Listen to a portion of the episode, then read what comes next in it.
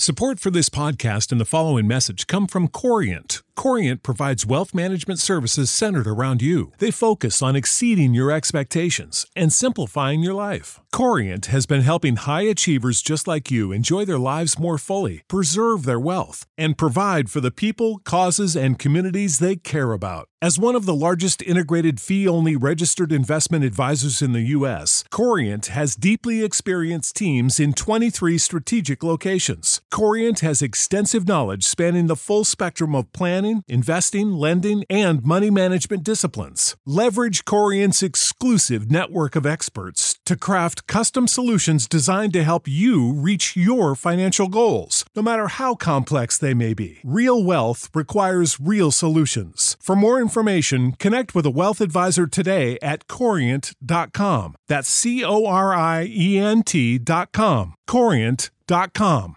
Sick of being upsold at gyms? My guy, you're currently a base member. For $90 more, I can upgrade you to our Shred membership. For 130 more, you'll be a Swole member. And for just $300 more, you'll reach Sweat Platinum. At Planet Fitness, you'll get energy without the upsell. Never pushy, always free fitness training and equipment for every workout. It's fitness that fits your budget. Join Planet Fitness for just $1 down and $10 a month. Cancel anytime. Deal ends Friday, May 10th. See Home Club for details.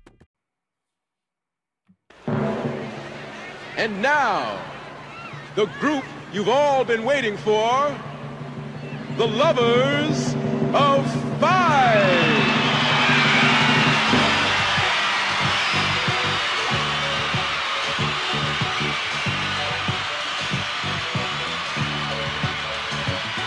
Hi, I'm David, and I'd like to tell you about my favorite number, which is the number five. Now, the number five is my favorite number because it has one straight line here, and then it has a round line on the bottom here, and then it has another line on the top there. I love singing about the number five. Give me five. Ah, give me five. Give me five. Give me one, two, three, four. Give me five. Give me. Uh, give me one, two, three, four. But if you love me more, give me five. Yes, indeed. Give me five. Hello, everyone. This is your good friend Patrick O'Dowd, welcoming you in to another edition of the 5 by 5 here on the Chairshot Radio Network, a part of the Chairshot.com, where we encourage you to always use your head. TheChairShot.com. Always use your head. and excited about today's edition of the 5x5 because for the first time ever, I get my co host from Chairshot Radio, Hockey Talk slash Musical Chairs, my co host on Bandwagon Nerds, basically the man I always podcast with, finally jumping on to do an edition of the 5x5 because the, the original incarnation of this came about on days when Dave couldn't record, but I could and I started bringing other people in to do these episodes. And so Dave never got to do them. And so welcome to your first 5 by 5 David Ungar. How you doing? That was a great introduction, man. What was that? That that was I awesome. I can't even take credit for it. PC Tunney gave me that. Said that they used to play it with uh he and DPP used to play it on, on their old podcast when they used to do top 5 lists a million years ago. And it was just too good. Like he's played it for me and I'm like yeah, that's I I feel like I kind of want that and he's like I'll, I'll you can use it. Nobody's going to know. Nobody like because those episodes were apparently so old that they're lost to the ether. So it just makes a lot of sense. it had a Barry Whitish feel to it. I know, but right? Otherwise, it's uh, it's good to be here for the five by five, especially for this topic, which is uh, right down the nerd alley. That's for sure. Yeah, we are really diving into our bandwagon nerds roots. And what I think is hilarious is you, uh, full disclosure, folks, we're doing the best and worst comic book movies of all time. And Dave couldn't have picked a broader topic to to to like get, lead with. I mean, there is a plethora of options here, and if you know anything about Dave and I, if you listen to Bandwagon Nerds, you know that the both of us could talk for an infinite amount of time on comic book films. Now, this is only a, a 45 to 50 minute podcast in general, so we're not going to go that in depth, but we uh we will be following you know our usual rules we're going to go best first worst second uh and, and we're going to have a lot of fun talking about frankly a lot of the movies that that sort of validate our youth uh if i if i were to if i were to describe it because comic books were a big part of my life growing up and I, and I know they were for you too dave they were they really were a medium that spoke to us, and seeing them on the big screen has always been important to us, both the good and the bad. Yeah, yeah. I mean, comics are still a big part. Uh, issues with ComiXology notwithstanding, still a big part of uh, my reading material in my life. So, and of, of course, you know, since what, for damn near thirty years, yeah, there's been a lot of really good comic book movies and a lot of really bad ones too. Cool, and it makes for fertile yeah, and it makes for fertile ground for a podcast. And so what we're going to do is we're going to take our first commercial break, and when we come back, we will get right to it with our best comic book movies. You are listening to the 5x5 on the Chairshot Radio Network, a part of the chairshot.com. Promotional consideration paid for by the following. Hey folks, PC Tunney here. Thanks to our new partnership with Angry Lemonade, you can save 10% on physical products and digital commissions using the promo code ChairShot. Head to angrylemonade.net to check out their amazing catalog of products and services. Use the promo code ChairShot to save 10%. That's angrylemonade.net. All right. Welcome back, everyone, to the 5x5. As I mentioned before, got David Ungar here with me, my co host on Bandwagon Nerds and Chairshot Radio Hockey Talk. We're going to do our five best and worst comic book movies of all time. Folks, as a reminder of how we do these lists, first and foremost, they're our lists. So don't be running through the interwebs and getting these definitive critical reviews of the lists and arguing with us as to what makes a good or bad movie. These are our lists, and they're awful or awesome to us, and that's okay. We will take turns doing our five, four, three, two, ones rotisserie draft style. Dave will go first when we do our best. I will go first when we do our worst. And if we have something that is on our list, a mutual selection that is, whoever has it higher, that's where we'll we'll put it up. So like if I lift off my number four and it's underdog and Dave raises his hand because he's got underdog higher on his list, we would pause until it reaches Dave's spot on the list. The fun happenstance with uh, PC Tunney a couple times when we've done these SNL things is like he had my selection ranked one spot higher than I did. So we basically kept segueing into the number up. So it's always interesting. I don't know that that's going to happen here. This is a much more diverse list of, of movies, although I, I'm sure there'll be an overlap somewhere. But sounds okay. sounds good, Dave. Sounds familiar, right? You've done this. It it it sounds very familiar from uh at least three different project shows, holiday project shows. Uh, I I can't I've lost track of all the project shows we've done on Bandwagon Nerds. But yeah, the rules uh rules sound very familiar. There you go, excellent. And so how uh, these lists are always challenging to put together how was uh how was putting these lists together for you? Well, I'll say as a caveat to this whole thing, like you mentioned at the outset, these are our list, and I think that's important to to keep in mind. Um, for me, the best superhero movies of all time, best comic book movies of all time, however you want to classify it. If you ask me this next month, it might be different, and if you ask me this in two months, it might be different. It's it's it's a like my one and two have actually flip flop in the last I don't know few weeks I'd say from where I've had them for years. Um, wow. Um, but it's just it's just it's a topic that you know we've gotten some really good movies over the last year, especially a, a couple of ones. There's going to be some recency bias in here for sure, but um, yeah, it's it's it wasn't hard to put together. I think like getting it down to five was a little bit difficult to try and do a couple different things that I wanted to get in there just for topic of conversation. But yeah, if ask me this next month, it'd probably be a different top five. So excellent. Well, I think you'll be surprised by what's not on my list, uh, particularly in the best. So look forward to hearing those. And I'll go ahead and I'll hand it over to you for your number five.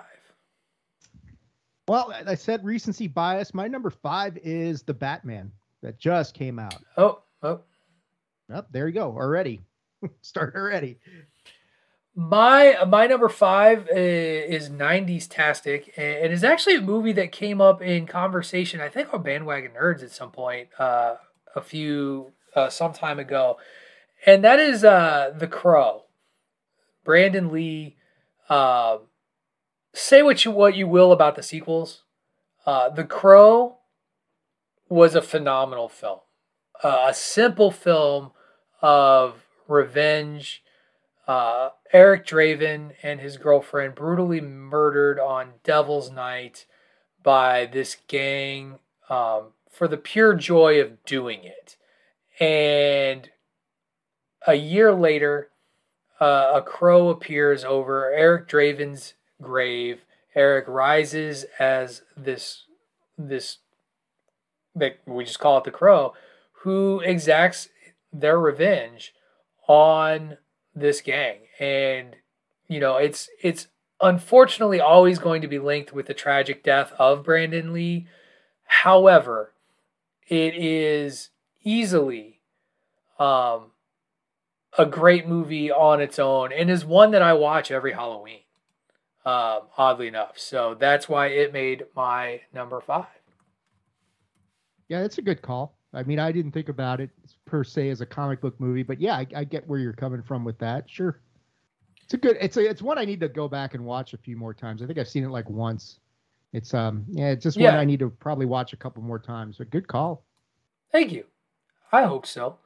All right, so that brings it to my number four. My number four, probably not a surprise that I picked it, um, but surprise that I ranked it over some other ones. Actually, no, this won't be a surprise. My number four is Spider Man Into the Spider Verse. Um, anybody who's ever listened to me talk about Spider Man movies, Dave, what do I say about Spider Man Into the Spider Verse? You generally say it's the best Spider Man movie of all time. I argue that it is the greatest Spider Man movie of all time. I think of all the films that have ever been made in keeping with the character and the ideals of the Spider Man character, the portrayal of Miles Morales and him coming to grips with being a hero and coming into his own as a hero is beautifully done. It's one of the few animated films that got me emotional when he's holding his uncle who is who is fatally wounded, and his uncle looks at him and says, "You're the best of us, Miles." It gets me every time. I love it, and you couple that with some of the most amazing animation, just rich, beautiful colors. Stylistically, it's phenomenal. They combine all these different styles of animation based on the universes that these Spider-Man characters come from. It's astounding how great it was, and it explains why it took so damn long to make. So, Spider Man Into the Spider Verse was my number four. It's, um, like I'd put it right there. I think I've said this before on Bandwagon Nerds. Like I think Flashpoint Paradox is my favorite animated movie of uh superhero movie of all time, and then right. Into the Spider Verse is probably number two for me. I, am genuinely excited to see what happens with the sequel because uh, you know as to who they're going to introduce, what elements they're going to introduce, and with the MCU expanding in weird ways right now. You know, who knows how it's going to tie into everything. So yeah, that's that's a great call. Um, so my number four is I got to give love to, as you know, you know who my favorite superhero character of all time. It's it's it's not Henry Cavill, but it's who he plays. And uh, my number four is Superman two. Ah, wow. We're gonna pull a Tunney actually because it's my number three. My number three is Superman two. Kneel before Zod. Terence Stamp is by far the the best of the of the 1980s Christopher Reeve Superman movie villains. Like I put him above Lex Luthor and Gene and that's nothing against Gene Hackman, but Terence Stamp is amazing as this dictator that ruthlessly challenges Superman and Christopher Reeves. And again, you talk about a character being challenged by like their identity and who they are and wanting a life with Lois. And you know, Margot Margot Kidder jokes aside, Christopher. We love Platt, you, Platt. We love you, Platt. it's I it's damn near perfect in my opinion. I think Richard Donner got it right.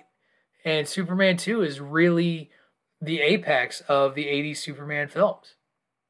Yeah, and you think about there's two versions of this movie that both of them are are equally awesome and, and different, but very fantastic in their own right. You know, you got the Donner cut, you got the theatrical cut, but right. I, I think it's all it's all tied together by arguably the most iconic performance of anybody of a superhero character, Christopher Reeve's portrayal of Superman, and why Superman has struggled. You know, you see all the news that Warner Brothers wants to reboot Superman and do all this different. It's because Christopher Reeve set such a high bar that no one has been able to come close to that.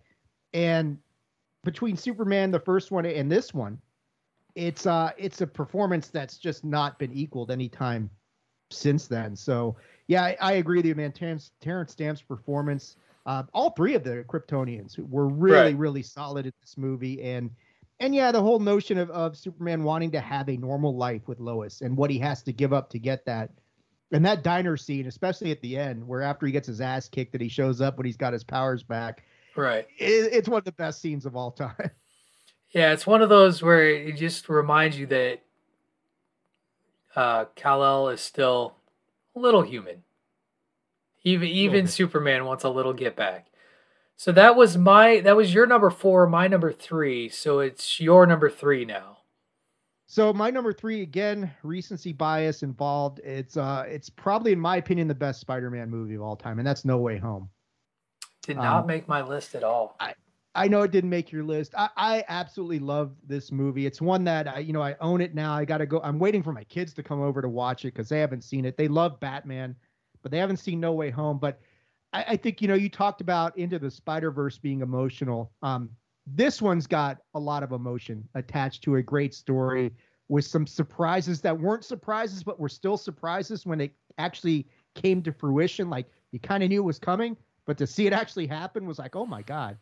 Uh, the three Spider-Man, Andrew Garfield, who got so much love, and whatever they're going to do with that whole shit show with Morbius and Venom and that Spider Verse notwithstanding, um, I just think you know the the the closing parts of this movie where Peter's got to give up everything to save his friends, to sacrifice, you know, his relationship with MJ and, and all that stuff to save the multiverse and to save his friends from um, a terrible fate is is one of the most powerful scenes that I can recall seeing anytime recently. I absolutely love uh, Tom Holland, Tobey Maguire, Andrew Garfield. They were all just great. Uh, the death of Aunt May is is is devastating uh, on multiple fronts. Um, lots of action, lots of humor, um, but it just it's different from the first two in this Marvel sort of Homecoming and Far From Home, and it just it had so much more emotion and, and heart to it than the other ones that it really resonated loudly with me. So yeah, I got I got No Way Home. It's my number three. Well, I think No Way Home. It's not that it had more emotion or heart to it. It's that it's a different like it's it's Peter's world going from being sort of like innocent yeah, as a character. Like as Spider-Man is is protected so much um, by Tony Stark, by everyone around him, until my number one movie, and and, and that that turn from from then on as to who he is and what he's trying like the, what he's trying to do and to do right by others. Uh, I will say, you know, I didn't see Aunt, Aunt May dying. Like I did not see that coming at all. Uh, when it happened, I was like, I remember the theater being like, "Shit, this is we're gonna do this." Like, shit, she's like they're killing off May. And even even on the rewatch, because I got it on Tuesday of when it came out and had it sitting at my doorstep when I got home from work and popped it in and rewatched it for three hours and um and, and still it was like oh man I it's just it's it's it's gut wrenching it's because she's always been a constant in Peter Parker's life no matter the medium. And so to take her away was tremendous. Um, and was a it was a very courageous and gutsy decision. So I have no problem um, with it, it with it being on, on there. It's to me, it's the second or third best Spider-Man movie. It's not the first best. Obviously, I already said what mine was. So that brings it what to my number two. I think so. Yeah. Speaking of recency bias, uh, my number two is my DC entry into this list, and that is the Batman.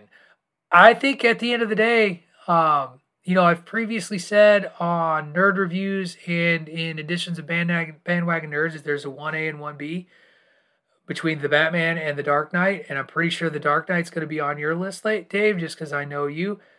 I like the Batman better than the Dark Knight. Uh, I like the direction of the character. I feel like it is so much different and so much of a callback to the roots of the character when it was created in the 40s as a detective noir story. And that's really what, to me, it really set it in a different direction. It just had such a different feel for w- what we're used to seeing out of a Batman movie. And, and and that's not to take anything away from the work that Christopher Nolan did. It's not to take any anything away from the work that Tim Burton did. Now, the less said about those other two Batman movies that we know about, you know, the better. Uh, but yeah, I, I I thought Robert Pattinson nailed it. I thought Paul Dano was amazing. I actually don't think there was a poor casting decision in that movie at all. Anywhere. It was just it was phenomenal. I love it. And it's different. And that's what really is exciting. And the fact that it's, you know, streaming on HBO Max, that's awesome like that people get to see got got have the opportunity to see it so soon after it was in theaters. Yeah, next week it comes out or whenever it's coming out. HBO Max, yeah. Um like you mentioned 1A and 1B and um I think that's really a, a good description of it because I mean, we'll do well. I mean, talk about segues. My number two is The Dark Knight, so I sure. guess we can just talk about that as well.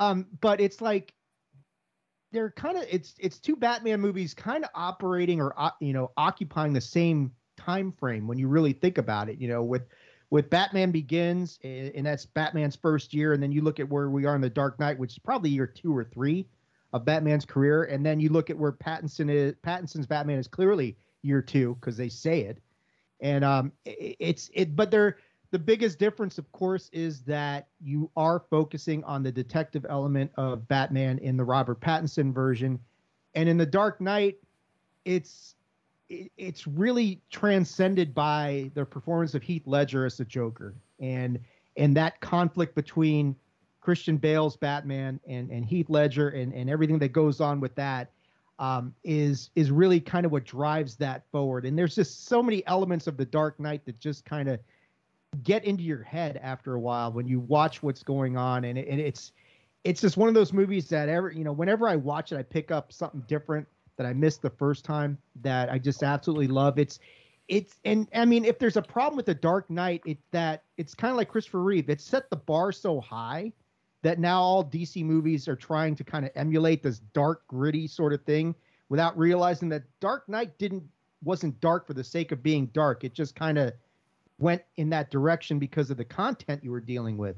Whereas everything in the DCEU, they they kind of went in the wrong direction with that. But yeah, they're both tremendous movies, uh, and, and, to have a recent, a current Batman movie be mentioned in the same breath, even as The Dark Knight, uh, should tell you just how good of a movie the new one is, and you know, stacking up, of course, with with the the Dark Knight as well. But yeah, it's it's it's my number two. Just I mean, for a long time it was my number one because I just thought, you know, Heath Ledger's performance would never be top. But I've recently changed that, which I suspect we're about to get into. Yeah, I, I suspect we are too.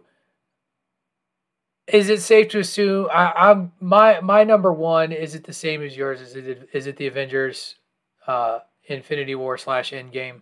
Yeah, because I, fact, I it's it's yeah, it's exactly that. The two movies together because I really don't think you could separate them. They're two halves of a whole.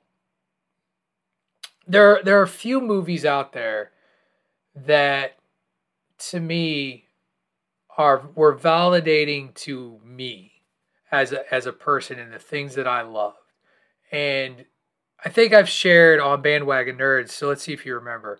There's one other film that I talk about where I feel like this being on a screen in in a full movie theater validated my like validated my childhood and the things I love. Do you remember what that is? Oh, uh, no, not off the top of my head. It's uh, it's the Return of the King, the Lord Oh, of the okay. Rings trilogy, the Return of the King, and Yes. sitting in a theater at midnight in a packed theater at midnight, and watching people be awestruck. Um, that same moment happened to me during Avengers Endgame when when when Captain America yells Avengers Assemble and they charge. And everybody is completely on board. Like logic within the movie nobody cares. They have completely suspended disbelief and to see a, a theater full of people who if you looked at them a decade even further, uh, you know, two decades, were, you know, infantilizing comic books as kid stuff. And here we are now. It's the most powerful, comic book films are the most powerful movies, period. Like they carry all the clout in studios. They are the tent poles that Warner Brothers and now Disney rely on to make bank and to make some of those other movies that you look forward to. And they do. I, I haven't even I haven't you know, I, I haven't even looked at the numbers for this year yet. Um as, as you start to look at, at films that come out, but when you look at the tops, it's gonna be comic movies. The Batman made a shit ton of movie. Uh, we're recording this prior to Doctor Strange being released. Doctor Strange is gonna make a shit ton of money. It just is. It it just even even not so good ones you know, do well. Like Shang-Chi did really well. And and studios count on that. And, and the Avengers just has everything Endgame and Infinity War just had everything. It was a culmination of 20 years worth of films, or 20 films, 10 years worth of filmmaking. Mm-hmm. And it was just, it was everything I could have wanted out of a comic book movie. It, it had it all. And I, I love it for it. Yeah, it's. I mean, the two movies together, like, and I'm so glad you did it the way I did it, which was combining them because you really, you really can't separate them anymore. Because the first half, Infinity War, is where everything goes wrong, and then Endgame is, you know, how are they going to set this right? Especially what Endgame did so well was in the first 15, 20 minutes, they kill off Thanos, and the stones are gone, and you're like, what the hell? This thing's got two more hours to go. What are we going to do? And the way they build to that the the whole notion of of the of the quantum realm and going back and, and trying to get the stones so that they can set things right. And then yeah i mean at, at the very end with the uh, avengers assemble because they you know it's the big catch line that cap does in the comics since day one. But they saved it until the very end of the entire saga for him to finally say it. And when he does say it like you're saying it's probably the most powerful moment in the entire saga. And you can't replicate that. I mean, and, and you know, Iron Man's death scene is just I love you 3000 is just it's one of those it's like you talk about emotional stuff it doesn't get more emotional than that. And you know, and, and it set the stage for where we are at the MCU, but the great thing about the whole saga is the casting was spot on. No mistakes. They kept almost at what 90% of everybody stayed together for the Basically, entire everyone stuck around. Yeah. yeah, I mean, like the Terrence Howard, Don Cheadle thing, that's really and and you know Ed Ed Norton and Mark Ruffalo. But other than that, they really didn't have too many substitutes and changes. And so when you, it's like Harry Potter, when you can keep that cast together for that amount of time, that's really something remarkable. And the payoff to this whole saga were two of the greatest movies back to back that I've ever seen. And like you said, it turned comic book movies into the juggernaut in Hollywood that they are where even a shit movie like Morbius can actually make some money because it's based on a comic book character. Yeah, let go of Morbius. Let it go. Move on. It's okay. Jared Leto. Not in my list, by the way. I- it's not. What's that? It's not it's in my list in the back half. Oh, that's fair. I haven't seen it, so um, and I don't only plan 'cause I on seeing seen it, uh, so it's not going to make my list either. Uh, but that is a nice segue as we're going to take our uh, second commercial break. And when we come back, we'll get into the worst. Before we get into our recorded commercials, though, it is my duty to remind you that if you like what we do here at thechairshot.com and on the Chairshot Radio Network, head over to prowrestlingtees.com forward slash the chairshot and invest in a Chairshot shirt. We have all kinds of great defi- designs out there for you, things like nefarious means shirts uh, that people really like to talk about these days. I'm wearing one myself currently. You can't see it on uh, on because you can't see a podcast, obviously, but it's hashtag save tag team wrestling. My white whale of a goal in the world of professional wrestling is to get uh, tag team wrestling back to prominence. Yes, I know AEW is trying hard. Good for them. All kinds of designs to choose from. They're only $19.99 a shirt, or if you're feeling fancy, want something that feels nice on your giblets, spend a few dollars more, get it soft style. Your body will thank you. Again, we love putting out quality content for you each and every day, and you can only you can best support us by heading over to prowrestlingtees.com forward slash the chair shot and investing in a chair shot shirt. When we come back, Dave and I will go through our worst comic book movies of all time. You are listening to the 5x5 here on the Chairshot Radio Network, a part of the chairshot.com. Save big on brunch for mom, all in the Kroger app. Get 16 ounce packs of flavorful Angus 90% lean ground sirloin for $4.99 each with a digital coupon. Then buy two get two free on 12 packs of delicious Coca Cola, Pepsi, or 7UP, all with your card. Shop these deals at your local Kroger today or tap the screen now to download the Kroger app to save big today. Kroger, fresh for everyone. Prices and product availability subject to change. Restrictions apply. See site for details.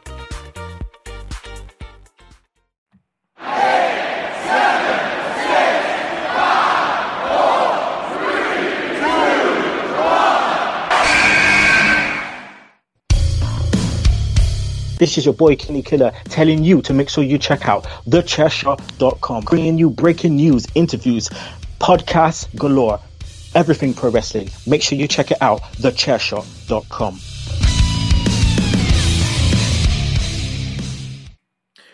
All right, welcome back. We've given you the best of the best. It's now time to talk about the worst of the worst. That's right, our five worst comic book movies of all time. This was uh, easier for me to make, actually, Dave. I, I rattled off five movies without really even blinking and, and was like, done. So I don't know if it was like that for you or if it was like, ah, oh, is this one really the worst? Like that, that did not well, happen for me. I'll put it this way that these are the five worst that are the worst for me for almost like personal reasons, just personal sure. disappointment. I will say right off the bat, there are worse comic book movies than I've got on my list. No, objectively speaking, I can think of at least three or four that are worse, but these hit the list for me because of some personal disappointment or somebody who just absolutely, you know, stuff that just dropped the ball completely and just missed the mark completely. So like I said, it's our list. These are eh, these are don't get me wrong, these are all very bad movies. Absolutely. Maybe not as bad as maybe not as bad as somebody else might have, but for me, this is the bottom of the barrel for a variety of reasons. Fair enough. And with that introduction, I'm going to kick us off with my number five worst movie. Back in the 90s, there's this little indie comic, not indie comic, it was a image comic, tentpole comic written by Todd McFarlane called Spawn. And it did very, very well and generated a horrible movie titled Spawn. Here, Michael Jai White is cast as Al Simmons, and it's so unfair to him that he was cast in this role because the movie is terrible. First of all, everything looks like it's made out of rubber. Just everything looks really cheesy and rubbery. The Spawn suit looks rubbery. You got John Leguizamo, who is probably best cast as the clown demon. That, uh, but he just looks stupid. Uh, he again, man in a rubber suit, and then in what is probably the most egregious casting decision of all time and makes no sense at all. Martin Sheen as Jason Wynn. What the fuck are we doing when you've cast Martin Sheen and he he's phoned it in. Like is like you can see he's like a Martin Sheen. What am I doing in this stupid satanic comic book hero movie? It's really really bad. It missed all of the notes that you want out of a Spawn movie, and I do hope McFarlane gets another chance. If you need, if you're a fan of Spawn, of the comic Spawn, watch the uh, watch the series on HBO Max. It's available there to stream. The uh, animated series, way better, way better, and much, much, much, much more worthy of your time. And I know Spawn is one of your favorite characters. I love that character. I wrote a capstone paper in a heroes and heroism course in college about how great that character was as a as a character that defies conventional heroism tropes and they the studio shit all over that uh, with that terrible terrible movie that is spawn. Whew, you get no uh, no argument from me buddy. Yeah That's no no one. holding back in the worst section man. So tell us your number five worst So, fil- my- comic film. My number five uh, it's it's funny because i had this uh, you know one of my best superhero movies of all time is the superman movie basically superman 2 number five for me is the worst superman movie of all time and that's superman 4 the quest for peace oh. This is just absolute trash man. And it's just it's so the special effects are so bad. The villain is just dumb. It's like what did lex luthor kind of clone some superman thing who only responds to sunlight? So his weakness is that you just got to you know close the blinds and he just kind of fades away into nothing. Um the notion of superman ridding the world of nuclear weapons is just, it's noble but just naive to the max. Like superman would it's just not what he would do. You know, that's the sor- sort of thing. And and this whole nuclear deterrent deterrent at a time when they were trying to actually go in that direction, it's just, I mean, like Superman three wasn't very good either, but at least there's some redeeming qualities about it. You can't redeem anything about this, and this this is Christopher Reeve's legacy ends with this movie, and it's just like, ugh, it's just so bad. Yeah, so- it's it's here's the here's the thing is that movie was uh, picked up and uh, I think produced by Cannon Films, and Cannon Film. There's a fascinating documentary about Cannon Films out there that I recommend people watch. But Cannon was known for making lower budget at like popcorn movies. You know, Chuck Norris was like their tentpole actor for much of their films. And somewhere in the midst of all of this, Cannon decided they wanted to try and go big budget and make a couple of big time movies to sort of get their company to the next step as a production company. And the two films that were chosen were Masters of the Universe and Superman 4. Master of the Master- Universe probably deserves consideration. Master, well, it's not a comic book movie, so you can't. it's a toy line.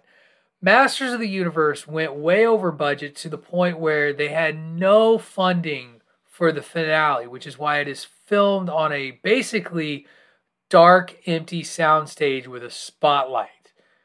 And because there was no budget and there was really no budget for Superman 4, they they shot on location like somewhere in Europe trying to pretend like it's Metropolis like like they didn't get anybody of consequence back outside of Christopher Reeve and I don't know how Gene Hackman was like no no don't don't cast me in Superman 3 but this quest for peace thing I'm down for. Like I don't know how like money they threw like and and that's not the the movie that got him to retire from acting. It was Welcome to Mooseport.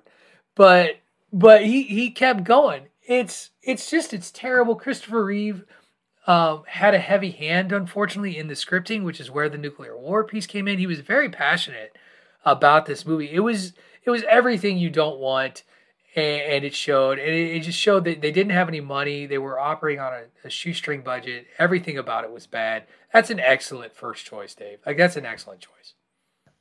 Let's see what you do with my number four. So, um, you know, in our top five, I had two Batman movies, but my number four is the worst of the Batman movies, and that's Batman and Robin.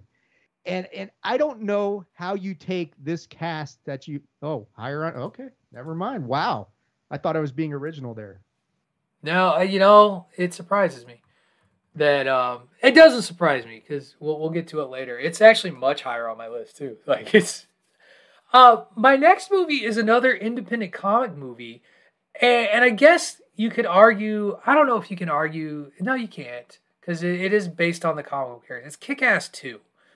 So Kick Ass One was fun, ultra violent and fun. Kick Ass Two is not fun and cast Jim Carrey or not. Yeah, and cast Jim Carrey. It's awful. It's it's everything bad about filmmaking. It's just it's over the top, it's stupid, it gets lost in itself, it loses its faithfulness to the material, and it's it's a complete waste of time. And so for me, I I remember being like, I liked Kick Ass One. And I liked I liked the idea of watching the sequel and then it and then I watched it and was like, never mind. So that was that's my number four. Have you seen Kick Ass two? I don't think I've seen Kick Ass two. I, I love the first one, but I don't think I- I, I- got the second one. That's that's good because that means we can quickly move into my number three, which is Spider-Man three, the horribly put together Sam Raimi led finale in what in a movie that just illustrates what happens when there's too many cooks in the kitchen and nobody wins. Sam Sam Raimi wanted to do a Spider-Man 3 movie with the Vulture as the primary villain. That didn't happen. Studio demanded Venom be put in the movie, and so we got the most poorly cast Eddie Brock in history with Topher Grace as Eddie Brock, who plays the Venom character. Again, in another evidence of rubber suit awfulness, Venom looks hideous in the rubber suit. You had Thomas Haden Church, who didn't want to play Sandman unless we could have Sandman have some sort of tragic backstory as to why he's a criminal. And he's then retro, he's retconned to be responsible for Uncle Ben's death, but he's not really uh, responsible for Uncle Ben's. It's it's awful, and that is before we even get to emo Spidey. And and quote unquote dark spy the spider-man dance routine it's everything's bad. So much so that it gets parodied at every opportunity even within spider-man no way home. Spider-man into the spider-verse parodies it like it's it's horrible it's bad and everybody behind that movie makes fun of it and regrets doing it Bully Maguire, man. I mean, that's just uh, Right. There's so many things wrong with just poor Peter's portrayal in that whole movie. It just ah terrible. Yeah, I, I I mean, it's it's not. I mean, yeah, it's bad. yeah it's bad it's bad we're So, there My number three, kind of similar to Infinity War Endgame. These are kind of two movies that I'm lumping together as one because it's X Men 3 The Last Stand and Dark Phoenix. And the reason I'm lumping these two together, okay, it's not higher on your list, is because Simon Kinberg had two shots, two, to tell the Dark Phoenix saga. And, and and what's worse about it is after you know Days of Future Past kind of retconned and got rid of the dumb storyline from X3, he even said, "Hey, we want to do, we want to retell this and be more true to the original source material." And then you get Dark Phoenix, which is nowhere near the source material, right and, and just it, it just, I'm like, what the fuck is going on? It's like, dude, you had two shots at this. You even knew how you screwed up the first time, and you went and screwed up even worse the second time. It to me, it's a problem because you take one of the greatest comic book arcs of all time. You have two shots at it, and you it's same guy fails miserably both times. I, I just I don't you know I have nothing, man. It's just it's so disappointing on so many levels that you couldn't get it right, you know, and you had. eh, I mean, just yeah, it's it's just bad. At Dark Phoenix and and I mean, Last Stand, you could almost get away with some look the other way at a few things in that. At least Colossus was in there, eh, or Cyclops, Right, me, right. had a, and had a key role. Yeah, he got killed by her, which is dumb. And Wolverine has nothing to do with killing Jean Grey in the original one, but they're nowhere to be found in Dark Phoenix. I mean, no, Scott Summers is there, but he's negligible. So I just, when you take an arc like that and you shit the bed twice with the same guy, that's a problem. So yeah, Dark Phoenix and Last Stand, whatever you want to call it, they're number three for me. Absolutely. I, I actually am more angry at X3 than I am Dark Phoenix. Uh, X3 pisses me off to no end because they kill Cyclops and Xavier like boom, boom, boom. It's just like, okay, you're dead. And it's like, it's- the fuck? uh, and it's just really poorly done. Uh, hated it, hated it, and I saw that in the theater in Honolulu. Um, I, I, will never forget that. I was with my my friend Jerry, and Mrs. O'Dowd was with me and his wife, and we all our last night in Hawaii went and saw that. And I remember walking out of it and being like, "Sorry guys, that movie was terrible. I'm so mad at it." And it was so disappointing because the first X Men is great, and X 2 is really pretty good as well. And then what? You well, you lost Bryan. You lost you lost your director. That's that's what happened there. You lost your director. Bryan Singer went to go make a bad Superman movie, and that's that's where we are. All right, on to your number two, sir. So my number two and number one, full disclosure, these movies hit two and one because they are like. You, you, now I've talked to you about this. It is very rare that I get up and leave a movie. These two are ones that I just couldn't finish because I'm like, this is just dumb. I can't I can't get through these. Uh, number two is Steel the Shaquille O'Neal portrayal of John Henry Irons. I think I've gotten like halfway through and I'm just like, fuck this. This is just ridiculous and and the acting is so bad. This is Steel is a really cool character. I mean, one of the he ends up being like one of the four Supermen after Superman dies in the story arc in, in the death of Superman. So he's one of the ones who kind of comes in there and and becomes one of Superman's closest allies, actually. And then they try and do this movie that's loosely based on that, and it just fails on every level possible. That yeah, halfway through, and Shaq can't act. We all know that. No, he was great cast- Blue Chips. Yeah, okay, but it's a bad casting decision in in a equally bad movie that just misses the mark every single way possible. Yeah, I just like I can't do this anymore. Here, here's what's hilarious, Dave. I'm not going to contribute to this conversation because I saw the trailers and was like, no, like kudos to you for going to the theater. Like, no, damn, man. The theater, oh, oh, you said you walked. It, like, no, you said you walked out. You, when you said you walked out, I took that to mean you walked out of a movie. No, no, theater. I I've never walked out of a theater. Closest I came was like uh, the second Jurassic World thing, where I was like, this is just ridiculous. Yeah, for um, me it was but, the, for me but, it was the Crow City of Angels. Oddly enough, I walked out of my living room when it was on playing on video, or actually I just stopped it and left. Fair, that sort of thing. It's it's bad. It's really. Hey, I hear you. All right. Well, now we get to talk about your number two, uh, or my number two, which was your, I think, number four, and that's Batman and Robin. Uh, you started to talk about it. So, Batman, Batman Returns, the Tim Burton films, generally well received. Batman Returns was less well received, caused Burton to lose the directing responsibilities uh, on the franchise, so he didn't get to finish his trilogy, which is a, a habit with Batman films. So then we turned it over to I can't remember his name. Um, Joel Schumacher. Schumacher, that's right, Joel Schumacher, who changed the entire tone and look of the production, went more campy, put nipples on the bat suit, which who cares? Um, did all this sort of it, it went we went goofy town, and Batman and Robin, where we introduced Alicia Silverstone as Batgirl. We have Chris O'Donnell re- reprising his role as Robin. We have Arnold Schwarzenegger as Mr. Freeze and Uma Thurman as Poison Ivy and unknown wrestler as mindless character Bane because they didn't know what to do with the Bane character. It was terrible. It was just terrible.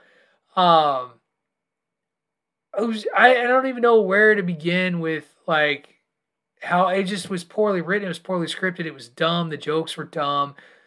Everything about it was bad. I, I don't know that there was one redeeming quality from that film. They didn't even have a good accompanying song. At least you got Kiss from a Rose out of Batman Forever. You didn't even get that out of Batman and Robin. It's, I mean, and when you think about that cast you just named, yeah, there's some heavy fail, hitters. You shouldn't fail with a cast. George like Clooney. I forgot Clooney was Batman. Yeah, and, and I, I've always said Clooney was a terrible Batman. I liked him as he carried Bruce Wayne pretty well, I thought, as far as his portrayal of Bruce Wayne. But a dreadful Batman. But yeah, I mean, Alicia Silverstone out of place. They trying to shoehorn Batgirl into this whole thing. Uh, Robin took a major step back from, he, from being kind of cool in Batman Forever to just like whiny emo. I'm nipping at your heels and, and trying to kind of branch out on my own and show my own independence at the wrong time. sort of right. thing. Um, yeah, and Arnold as as as Mr. Freeze, god awful. But I think yeah, for me, Bane is just the most unforgivable sin about that movie because Bane is one of Batman's greatest villains. And when you look at how he's portrayed in Dark Knight Rises, and Tom Hardy's portrayal is not perfect. Let's not kid ourselves, but it's eons beyond what you got from steroid venom induced Bane who says nothing and just pumps up and, and is such an like a footnote to the whole damn movie that it's just it's a travesty. So yeah, Yeah. maybe I had it I had it too low. so No, he, yeah, he's a muscle thug. That's that's really what they reduced him to. So, no argument there. My number one, I'm surprised. Maybe that maybe we have a joint number one. Maybe we have a shared number one. Um, this is a movie where I nearly walked out of the theater. I did go see it at the theater because I it's a sequel and it's original. I was like, it's not great, but I've seen worse. And then I went and saw Fantastic Four: Rise of the Silver Surfer. That okay. Fantastic Four is my number one, but it's not this one. It's the 2015. Oh, it's the. Josh Trank remake. Okay. I- Galactus was a cloud. Um that like Galactus was a cloud. Here's the thing. They they nailed the voice of the Silver Surfer with Laurence Fishburne. Like that was beautiful. Surfer redeems this to not being a good movie. Don't get me wrong, but No, not he one doesn't. my worst ones. It's it's stupid and dumb. Uh, but the Galactus like making big holes and like it's terrible. The the Fantastic Four wedding, it's terrible. All of it's bad. And I'm so glad that Chris Evans got a second chance at Marvel movies after after doing those two because I I, I remember when they cast him and I was like, oh, he's gonna be Captain America. That sucks. Uh, well, it shows what I know because he he pulled it off very very well, and uh, I'm I'm happy for him. It's a long way from not another teen movie and Fantastic Four: Rise of the Silver Surfer, which audiences got dumber from having watched that movie. It was so bad.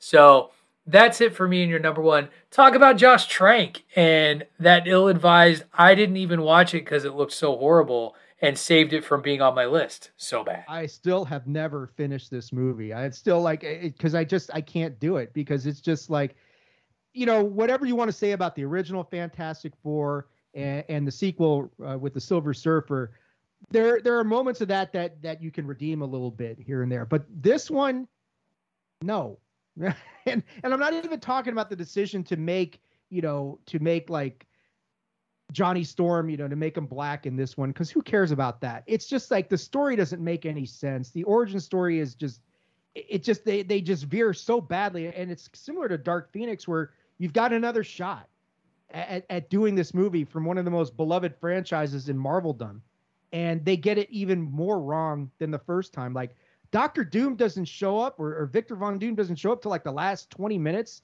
and then they try and do all this crap with him at the at the end that doesn't make a damn bit of sense. It's just it's one of those movies that I was like, I can't. I think the disappointment factor from knowing that they had another shot at it and then just failing again, similar to Dark Phoenix, failing again that miserably. Well, and just none of it making sense. Bad Um, casting follows that one as well. Because I'm sorry, Miles Teller is not like you're not. Oh, that's God. not. That's not Mr. Fantastic. I'm sorry, it's just not. No, no. Like I don't. What they tried to do is they tried to do the ultimate Fantastic Four route with the young Reed Richards and one the ultimate Fantastic Four of the ultimate like comics is not very good in its own right. Uh, is nobody talks about Ultimate Fan. Actually, some of the Ultimate titles in general, just Ultimate Avengers, I got some real problems. The Ultimates, if you like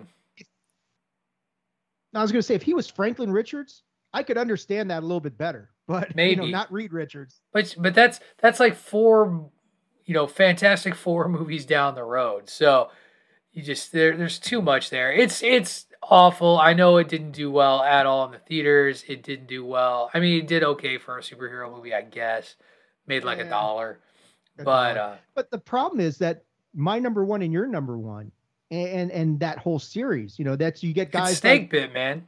yeah, and you get like I, I, you know, with all due respect to Christopher Platt, I know I've talked to him before. He's been like, why are they going to make another Fantastic Four movie? It's like because Marvel hasn't done it yet. You know, the MCU hasn't Right. done it yet. They think they can do it better, but everybody's going to go into that skeptical because of what's happened in the past, and and that sucks. Right, but we'll have to wait and see what what Marvel ultimately it when it when it shows up because that's the other thing is you know they, they say it's on it's like the blade movie like blade's coming okay and we're starting to catch a little bit of Mahershala Ali but like blade's coming okay we're waiting we're waiting come on blade we're waiting. Um but no so there you have it everyone the fantastic four sweeping the worst comic book movie category for us and dave you have now completed your first five by five. Congratulations I'm sure we will be doing more of these down the road at some point. I can't imagine that I won't have you back unless you hated the experience. If you hated the experience, tell me now. Oh, no, it was fun. I, I think I actually liked the discussion on the worst ones uh, because that, that I think had more depth to it because well, there's stuff we didn't even talk about. That so so this really format this format has been an ever evolving thing as I've as I've put this show together. Originally, I interwove best and worst. So like you would do your number five best, and then you would do your number five worst, and on. And it was just really clunky. It didn't work. Ray Cash can agree with that. Then I decided to do all best or all worst first, and kind of finish on a high note. And uh, I got some feedback from Mr. DeMarco. He was like, "Try it the other way around." Because the worst is what you want people to wait for. And so that's what the this this round of recording and, and what we've been doing in the last few episodes has been seeing how we feel about that. I kind of like it. I like ending with some of the worst, and, and it's it's been a lot of fun. So you're definitely going to be back. I, I know you're going to be back. I, I, know you and I have a pretty good rapport recording together, so I can't imagine that that won't go sideways. Before you get out of here, though, why don't you tell everybody where they can find you on the Chairshot Radio Network and in the interwebs? Hey, you can find me on Twitter at AttitudeAg, that is at AttitudeAGG, and on Facebook.com slash Attitude of Aggression. And of course, you can find me Monday mornings with Patrick O'Dowd, Aesop Mitchell, PC Tunney, sometimes Ray Cash, sometimes Chris Platt, Bandwagon Nerds, and Chairshot Radio, Hockey Talk. We're getting down to the playoffs, man. Your team's good. My team, not so much. It all depends on when this recording drops as to whether or not my team's still good. And and Dave's is not, as we're recording these in bulk. So as of May 15th or April 15th, my team is doing well in the hockey talk. We may be doing we may be doing musical chairs by the time this thing drops. Who knows? That's true. That's it's true. all out there. I'm ready to make a new playlist. I'm excited for this. I found the old playlist. Uh, and I was going through it the other day. I had it saved on a Word document when I was moving stuff over. So um, you can find me out there on the Twitter at Wrestling Realist. That is at W R E S T L N G R E A I L S T. Um, let's try that again. W R E W R W R E S T L N G R E A L I S T. Easy for me to say. You can catch me Monday and Tuesday with Dave, as he mentioned before. You can also catch me on Wednesdays on the Chairshot Radio Network with Greg DeMarco and Miranda Morales on the Greg DeMarco Show. Thank you, everyone, for listening. That is going to do it uh, for this week's edition of the 5x5. Hope you all enjoyed the list, and we'll catch you next time. You've been listening to the 5x5 here on the Chairshot Radio Network, a part of the Chairshot.com.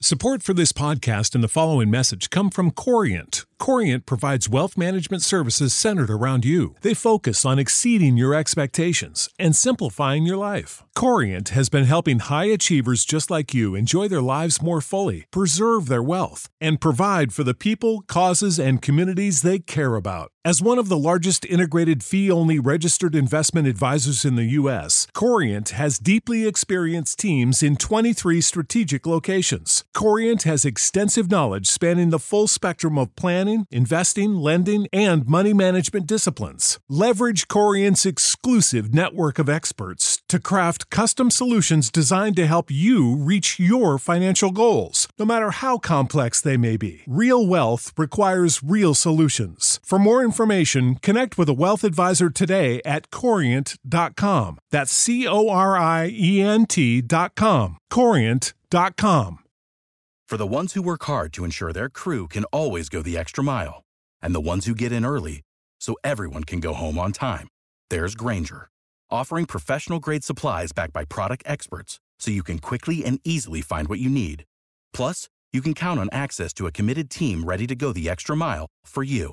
Call, clickgranger.com, or just stop by. Grainger, for the ones who get it done.